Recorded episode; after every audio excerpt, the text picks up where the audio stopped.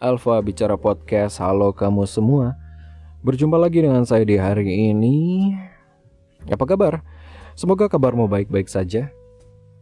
Semoga diberi keberba- eh, keberkahan oleh Yang Kuasa. Kita kali ini akan membahas kelanjutan dari cerita saya yang kemarin, yaitu tentang keputusan saya untuk keluar dari dunia pendidikan. Sebenarnya eh, masing-masing orang itu punya alasan sendiri-sendiri dan terlepas dari itu benar atau tidak, tepat atau tidak itu kembali ke personal masing-masing, kebutuhan dan keadaan masing-masing serta prinsip. Serta keluasan atau atau ke kebutuhan untuk lebih apa ya namanya untuk lebih bersabar, ikhlas dan mengabdikan diri untuk society itu nggak pernah masalah dan itu malah bagus. Tapi bukan itu doang yang saya mau cari. Saya kalau boleh sombong untuk bermimpi besar, saya punya impian untuk menggratiskan sekolah atau pendidikan yang sampai ke, ke akar-akarnya. Tidak perlu bayar SPP dan uh, pengajarnya itu paling enggak ya standar minimal UMR daerah setempat ya. Atau lebih malah atau seperti DKI Jakarta mungkin kabar-kabar sih saya tahunya ya UMR lebih dikit karena UMR juga 4 ya. Tapi nggak tahu ding. Karena sekolah punya kebijakan masing-masing. Dan kadang-kadang saya ke ngedenger berita atau info bahwa sebenarnya dari daerah atau dari dinas itu keluarnya sekian tapi ketika dananya cair dari bos itu turunnya cuma sekian. Lalu kadang-kadang ada penanggalan uh, bulan-bulan di mana tidak cair berapa bulan karena keterlambatan dan sebagainya macam. Tapi menanggapi hal itu semua harusnya kita sih bijak ya, ya bijak. Hmm. Tidak adil. Ketidakadilan. Oke, okay. uh, fine buat kamu yang punya keberuntungan dan kecerdasan untuk menjadi seorang guru, untuk jadi seorang pendidik. Tapi kenapa lulusan-lulusan terbaik kita, beberapa teman kita nggak semuanya sih. Tapi yang lulusan terbaik kalau nggak dia jadi dosen ya jadi bankir atau pengusaha wira swasta. Kenapa tidak ada yang jadi guru? Ya mungkin ada atau mungkin saya nggak tahu. Dan apakah terlalu bodoh untuk jadi guru?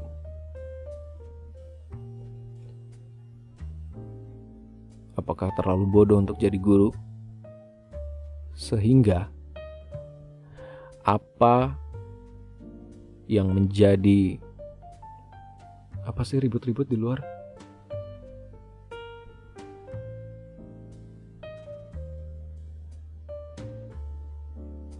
apa yang menjadi sorry ribut-ribut di luar.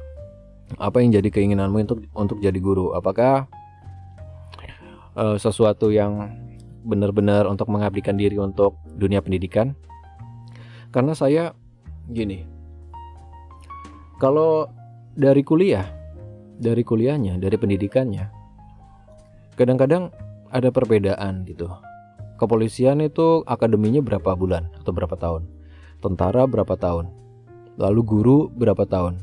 Dan syarat untuk masuk ke keguruan itu relatif tidak lebih sulit daripada kepolisian atau tentara. Jadi input eh output in, inputnya banyak, outputnya juga banyak. Tapi sekolah-sekolah yang ingin menyerap itu tidak terlalu tidak terlalu banyak. Walaupun kadang-kadang pada kenyataannya sekolah-sekolah itu membutuhkan tenaga-tenaga pendidik yang cukup untuk berbagai macam bidang pendidikan tapi tidak ada dana atau alokasi dari daerahnya. Jadi agak tidak sinkron ketika beberapa sekolah, institusi pendidikan itu membutuhkan seorang pengajar, tapi dari dinas tidak ada dana atau budget untuk membayar pengajar tersebut. Jadi kadang-kadang dipotong dari dana bos yang cair yang turun beberapa bulan. Saya masih tidak paham kenapa seperti itu. Uh, terus saya menemukan berita ini. Guru honorer lulus PG tanpa formasi P3K dilarang mengajar nekat ke sekolah. Apa yang terjadi? Di Jakarta. Masih ingat guru honorer negeri lulus passing grade tanpa formasi P3K yang dilarang mengajar oleh kepala sekolah? Heti Kustrianing sih. Sang guru honorer tersebut hari ini nekat datang ke SD Negeri 8 Kota Cilegon. Uh, Rans Cilegon ya, Raffi Ahmad. Itu yang juga Ketua Umum Forum Guru Honorer Negeri lulus passing grade. Itu yang juga Ketua Umum Forum Guru Honorer Honorer Negeri lulus passing grade seluruh Indonesia. FGHNLPSI singkatannya. Itu mendatangi sekolah karena mendapatkan arahan dari kantor Kementerian Hukum dan HAM Banten. Saya dapat arahan dari Kemenhumham Kemenkumham disuruh tetap mengajar dan mengisi daftar hadir. Menuliskannya di bawah, kata Heti kepada jpnn.com. Namun saat mendatangi SD Negeri 8 Kota Cilegon, Heti Kustrianingsih mengaku mendapatkan perlakuan tidak menyenangkan. Salah satunya saat akan mengisi daftar hadir. Ternyata sudah dibawa kepala sekolah. Menurut Heti, kepala sekolah sempat bersalaman dengannya, terus masuk kantor. Kemudian keluar lagi sambil menutup pintu. Hetty pun terpaksa hanya berdiri di pinggir pintu kantor. Saya datang duluan dibanding ibu kepala sekolah. Tujuan saya ingin menyampaikan rekomendasi Kemenkumham agar mengajar lagi. Sayangnya kepala sekolah meresponnya begitu. Keluhnya. Hampir sejam menunggu capsek, Hetty terkejut karena yang ditunggu tiba-tiba menghilang dan tidak balik lagi ke kantor. Dia mencari-cari di beberapa ruangan tidak bertemu capsek lagi. Dia mencari-cari di beberapa ruangan, tapi tidak bertemu kepala sekolah lagi. Ternyata, menurut Hetty, kepala sekolah berbunyi di perpustakaan sekolah dan minta salah satu guru untuk menjemputnya di pintu keluar. Saya tahu ibu kepala sekolah ngumpet karena kepergok oleh saya. Saya heran kok seorang pimpinan modelnya kayak gitu. Mengapa malah bersikap kayak anak kecil, ucapnya.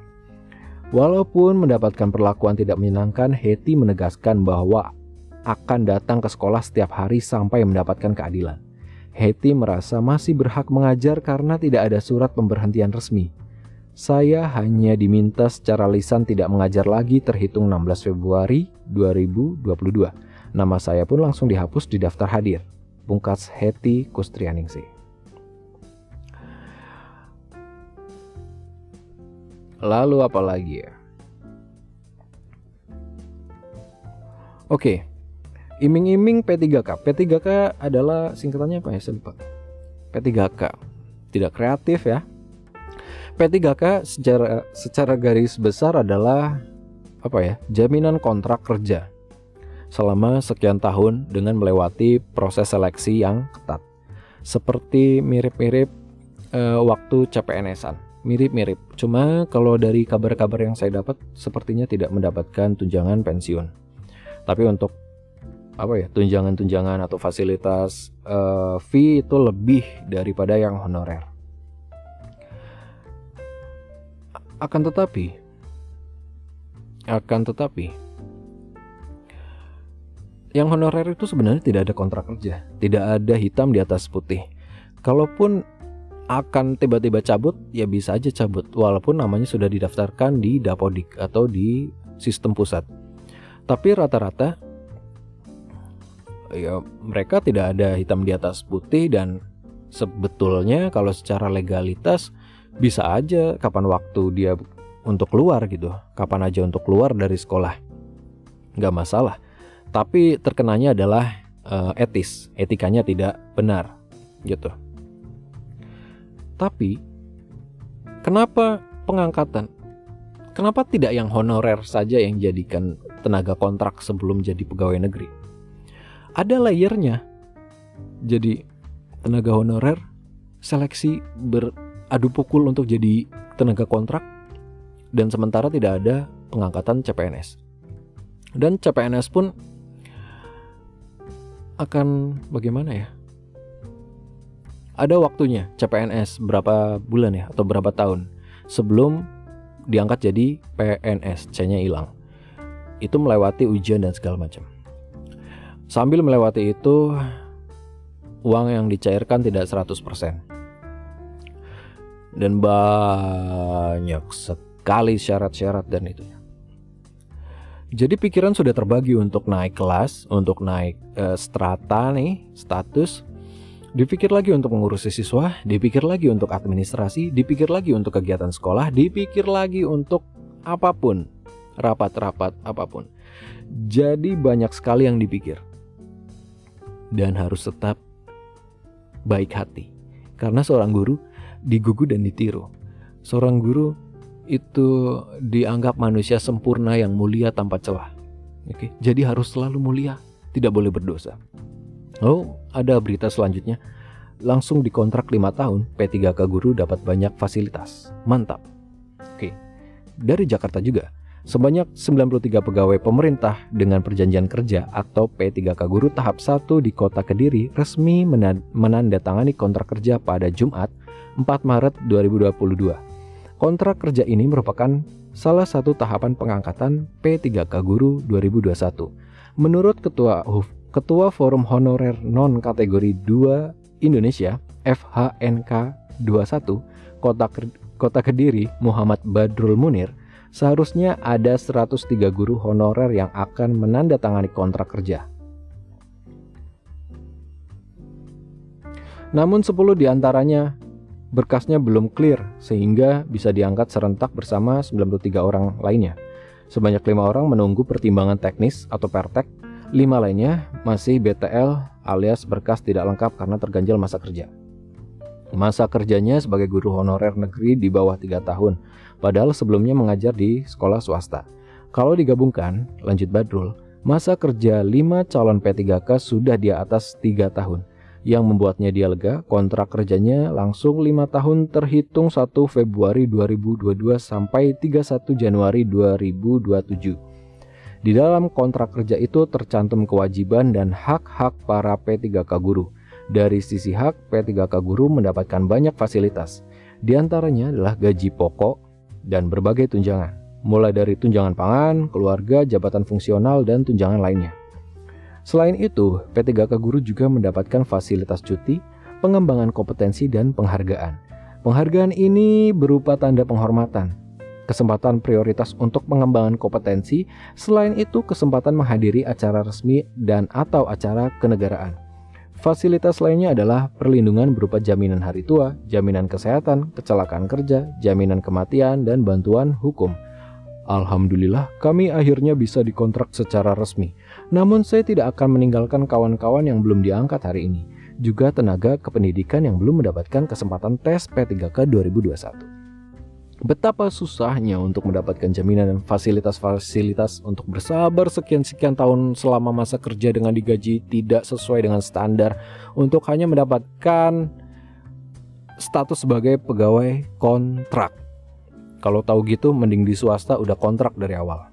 Dua tahun dua tahun nggak masalah pada lima tahun lima tahun tapi pertamanya dipotong fee yang keluar itu cuma 80 terus harus uh, menyelesaikan ujian-ujian ya penelitian.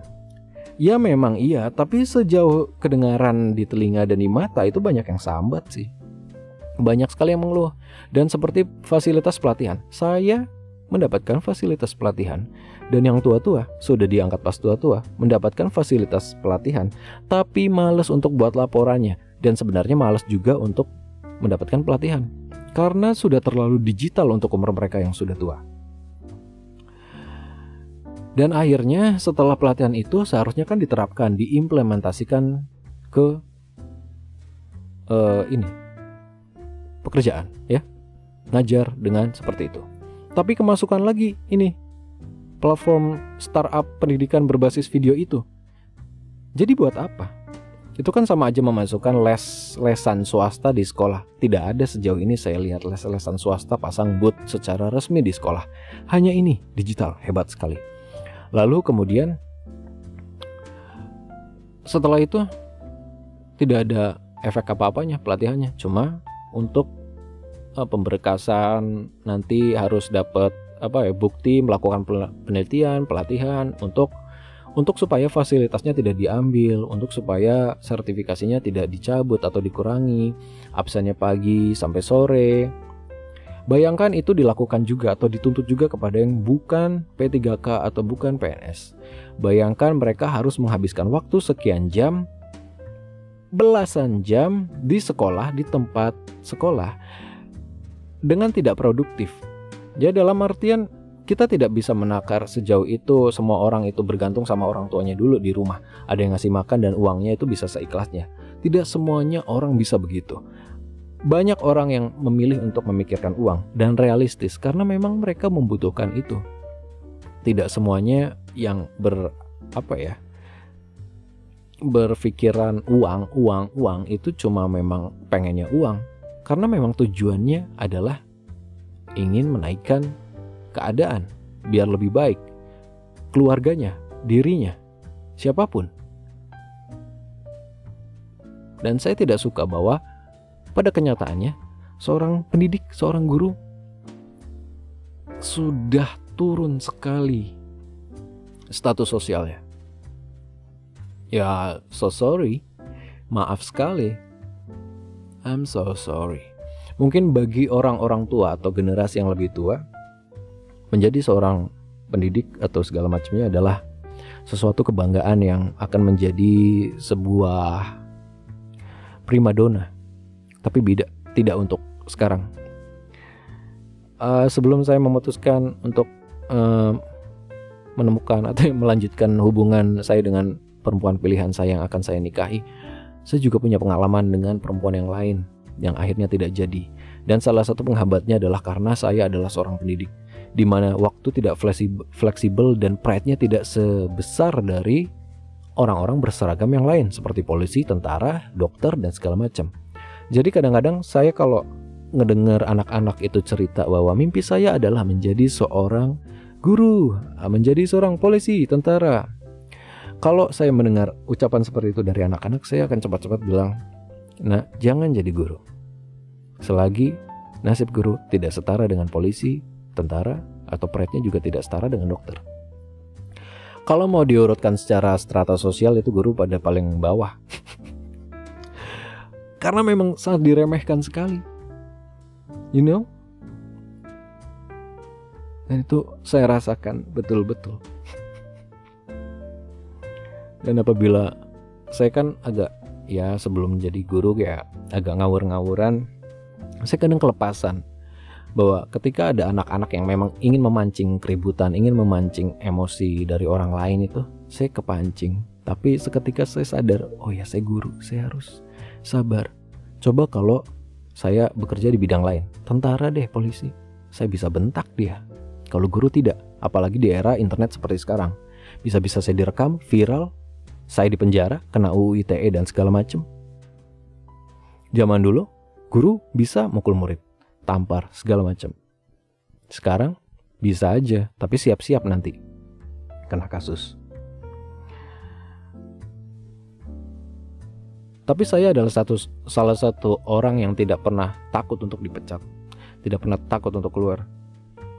Ya saya berani ngomong kayak gitu karena ya saya ada di posisi yang tidak sangat sangat sangat membutuhkan. Ya walaupun ya memang butuh, tapi saya berani untuk melawan bahwa tidak harus seperti itu. Harus ada sistem yang dirubah, harus ada yang melawan, harus ada yang melawan.